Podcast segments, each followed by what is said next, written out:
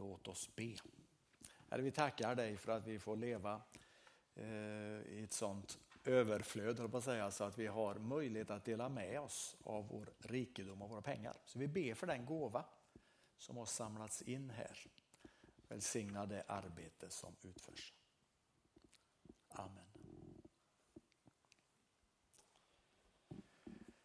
Att leva som turist eller pilgrim är temat. Och då kan man ju fundera, vad är det för skillnad på en turist och en pilgrim? Och det tänkte jag, det vet ju ni. Så jag tänker passa på att fråga er. Är det någon som, är det någon skillnad ens? Har ni någon tanke?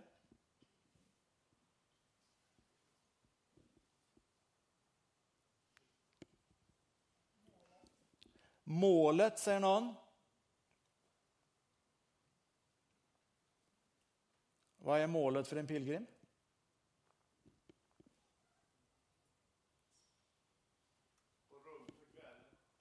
Rum för kvällen är målet för pilgrimen. Och turisten då?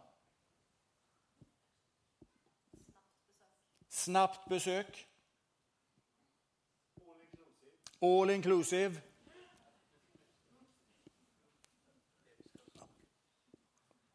Det låter ju lockande, eller?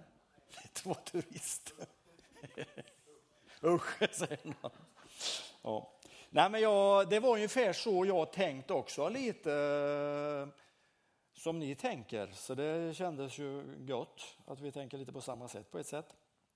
Eh, om du skulle vilja använda den här bilden då, turist eller pilgrim. Om du skulle vilja använda den bilden för ditt eget liv. Hur skulle du vilja beskriva dig själv? Hur vill du innerst inne leva ditt liv? Och så kan man fråga, är det så du lever idag? Jag har varit turist och jag tänker att många har varit det. Man reser runt efter ett givet dagsschema, stannar, hoppar ut vid olika sevärdheter, så tar man kort med sin kamera och så har jag klivit in i bussen och så har jag åkt vidare. Och sen när jag återvänder hem, alltså till min bostad, så är allt som vanligt igen. Inget har egentligen förändrats. Jag har lite fler kort. Och kanske har jag nya minnen, det har jag nog. Och kanske en och annan ny vän. Men livet efter en sån resa är sig ganska likt. Och i vardagen så märks det kanske nästan inte att jag har varit iväg. Om det inte är så att jag har åkt mitt i vintern till ett land där det är mycket sol, då kan det ju synas att man eh, har fått lite färg. För några år sedan så var jag i byn Alberst i Rumänien utanför en stad som heter Sighisoara. Och det är en by där det bor romer. Och där gjorde jag ett turiststopp. Jag hade liksom andra ärenden och så åkte jag ut och tittade på ett arbete där och så sprang jag runt med min kamera. Eh, och det var ju fantastiskt att se det som hände. Eh, men jag klev ganska snart in i bilen jag hade kommit med och så åkte jag tillbaks till stan. Arbetet var otroligt där, men jag var ingen del av det. Jag var turist. Och att vara pilgrim tänker jag mig, och det låter som ni tänker så också, att det är något helt annat. När Johannes döparen pekar på Jesus och säger där är Guds lamm. Så hörde vi att det var två av Johannes lärjungar, lärjungar som lämnar allt de står i för att följa Jesus. Och tänk vilket mod, vilken beslutsamhet att göra det. Och jag tror inte att det var så att de, ja, vi har ju hängt med Johannes döparen nu ett tag, det börjar bli lite långtråkigt. Vi gör samma saker. Det skulle vara roligt med lite variation. Jag tror inte det var så det var. Jag tror inte heller att det var så att de kom till ett läge där de kände nu behöver jag nya utmaningar för att tycka det här är roligt. Jag tror inte det är så vi ska förstå det. Men de hade hört Johannes döparen tala om det som skulle komma Och som Karin sa förut också, det här att Johannes döparen gång på gång har upprepat att han bara är en som ska förbereda vägen för den som ska komma. Till och med att han säger att han är en, det ska komma en vars sandalremmar jag inte är värd att knyta eller knyta upp. Så när Johannes säger där är Guds lamm, så förstår lärjungarna att det här det måste påverka deras framtid. Om Jesus är den som Johannes har pratat om, då måste, tänker de, mötet med Jesus få göra skillnad i deras liv. Och så på stående fot bestämmer de sig att följa Jesus och Jesus tar med dem hem till sig. Och så hörde vi berättelsen att en av de här två lärjungarna är Simon Petrus bror Andreas. Och Andreas är ju den som har fått ge namn åt vår församling. Och det som var utmärkande för Andreas är att han tog med sig andra till Jesus. Han visade vägen. Han såg människor och så tog han med dem till Jesus. Och den första som det berättas att han tog med det är ju hans egen bror Petrus. Och han säger vi har funnit Messias, säger han. Och det säger ju sig själv att har man funnit Messias då måste ju det göra skillnad för resten av livet. Och där tänker jag mig att det finns en ganska stor skillnad mellan turisten och pilgrimen. Pilgrimen vet ju aldrig riktigt vart vägen går. Den ser ju vart vägen som jag går just nu går. Men den vet liksom inte vad kommer att hända framöver. Och för lärjungarna så förändras hela situationen, hela inriktningen fullständigt. På kvällen så ser förutsättningarna helt annorlunda ut än vad de hade gjort den där morgonen när de gick upp. Om jag skulle få frågan, Ebbe, var bor du? Då ska jag säga Slättgatan 35. Eh, och då kanske turisten tänker, Slättgatan 35? Det skulle jag nog kunna klämma in efter den guidade turen i Habo kyrka. Och när vi ska ner till Lustfyllt och äta vid Vätterstranden, då kan vi stanna. Slättgatan 35. Men Jesus ger ingen adress i sitt svar till lärjungarna. Han säger följ med och se. För det är inte information han erbjuder. Det är gemenskap och det är ett liv tillsammans. Och så måste de välja. Antingen följer jag med honom eller så stannar jag här. Och de följer med och det kommer att förändra deras liv och deras framtid. Och det förändras på ett sätt som de inte hade kunnat ana tror jag. Ett sätt som de inte hade kunnat förutse.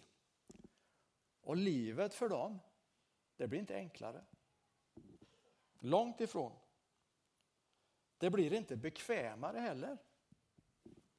Men jag tror att de kan intyga att deras liv blir mer meningsfullt på det sättet. När de börjar följa Jesus så har deras fokus mer och mer ändrats och flyttats över och hamnat på andra. De börjar se behov de inte har tänkt på tidigare. De möter marginaliserade människor som, som de inte har lagt märke till förut. Att leva nära Jesus gör något med deras blick. De känner nöd när de ser andras behov. De börjar se möjligheter som de inte har reflekterat över tidigare. När vi skulle planera gudstjänsten som Karin har berättat om, en onsdag kväll, så eh, vi skulle träffas klockan sex tror jag, eller?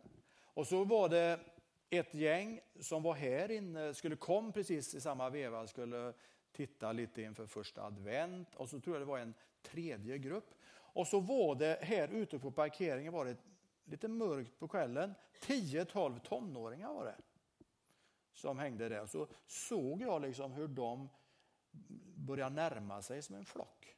På att säga. Och två gick lite före. Och så tänkte jag Jag måste erkänna det, tänkte jag. De vill man ju inte ha in att de springer runt här i lokalerna när vi inte vet vad de gör. Så jag liksom skyndar till dörren där, där ni kom in. Och så har ju två precis hunnit fram. Så säger jag, vi har stängt. Och så säger de, kommer vi för sent? Ja, säger jag. Så vänder de och går och så ställer jag om. Vi har en sån här liten omkopplare som ställer om så det går bara att gå ut. Det går inte att komma in. Och så går jag till vår planering. Vi ser en trappa upp. Så det, jag bara går här och kommer genom dörren och ska upp i trappan. Redan där tänker jag, liksom, men Ebbe, vad gjorde du nu? Och det är det första jag sa när jag kom upp till planeringen.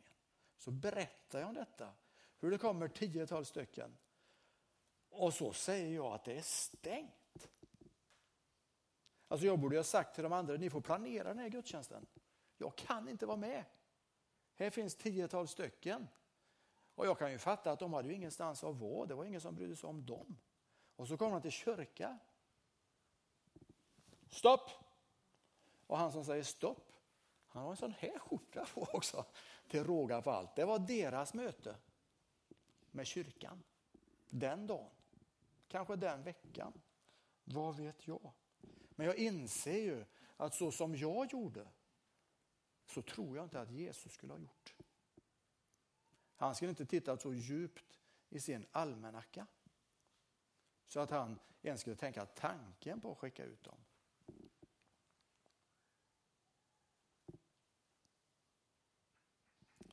De här gick ju hem med den här bilden att kyrkan det är en plats som inte är öppen för oss. Där var inte vi önskvärda. Och så var det pastorn som skickade iväg oss. Det är ju skandal. Det är ju nästan ett litet hån när vi läser vår vision om man gör det. Den står så här, församlingens vision. En kyrka med rum för hela livet som visar vägen till Jesus Kristus och erbjuder en gemenskap där människor växer i tro och samhällsansvar. Och då får jag fundera, hur är det med mig? Påverkas mitt liv av mötet med Jesus? Gör det det? I så fall hur? Är det han som formar mitt sätt att reagera och möta människor? Eller är det helt andra krafter som påverkar mig? Är det andra ideal som jag följer och som formar mitt tänkande, mitt sätt att se på mig själv, på min uppgift? Att vara pilgrim, det är att hela tiden vara beredd, tror jag, att ändra sina planer. För det dyker upp nya och plötsliga saker. Behov visar sig som man inte var förberedd på, som man inte kunde tänka ut.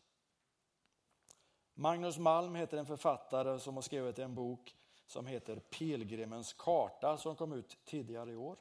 Och han skriver på sidan 95, om ni vill gå hem och läsa. Tänker vi Gud som ett tillägg har vi blockerat vägen för efterföljelsen genom att Gud blir en religiös legitimering av status quo, eller säger man status quo. Tänker vi Gud som utgångspunkt börjar en vandring mot förändring där varje litet steg är viktigt. Nu går vi äntligen åt rätt håll. Slut citat.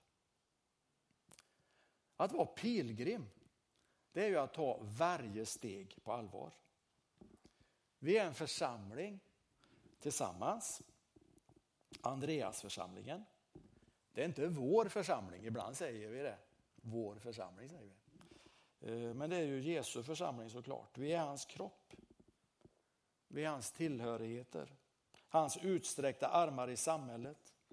Han uppmanar oss, följ med och se. Och det kommer att göra skillnad för församlingens framtid och inriktning och alla människor som liksom möts på olika sätt av församlingens omsorg. Det kommer att göra skillnad för dig och för mig som enskild människa. Men bara om vi hörsammar kallelsen och låter den göra något med oss. Det finns en psalmtext i psalmboken nummer 288, det är vers 1. Britt G Hallqvist har skrivit, eller kanske översatt, men det är i alla fall hennes ord. Gud, från ditt hus vår tillflykt, du oss kallar. Ut i en värld där stora risker väntar. Ett med din värld, så vill du vi ska leva. Gud gör oss järva. Och jag tänker att de orden är ju en fantastisk ingång på ett årsmöte. Det dröjer ju ett tag till innan det är årsmöte, men det är inte så långt bort nu.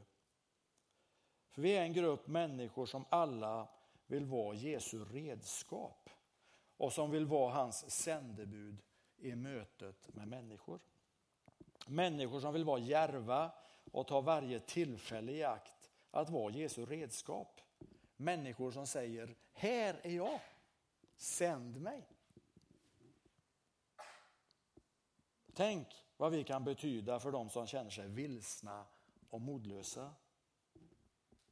De som är uppgivna och håglösa. Vi kan komma med hopp för människor som saknar en plats och en riktning. Människor som har det mesta men ändå inte känner någon glädje och inte är tillfreds med sina liv. Då kan vi säga, vi har funnit Messias. Och så tar vi med oss folk till Jesus, precis som Andreas gjorde i texten. För det är ju det som är vårt uppdrag. Att leva i Jesu efterföljd. Att använda våra liv och vår tid för att berätta för andra och så föra dem fram till Jesus, till ett möte med honom. Församlingsliv är inte verksamhet. Låt oss aldrig tro det. Församlingsliv, det är ett liv i Jesu efterföljd. Och han kallar oss. Kom och följ med. Och jag har en liten dikt här som inte jag skrev, Jag visste inte hur jag ska läsa men jag gör det. Det är Dom Helde Kamara ifrån eh, boken Tusen skäl att leva. När din lilla båt har legat så länge för ankar i hamnen att du börjar få för dig att den är ett hus. När din lilla båt börjar skjuta rötter i gyttjan vid kajen. Då är det dags att styra ut.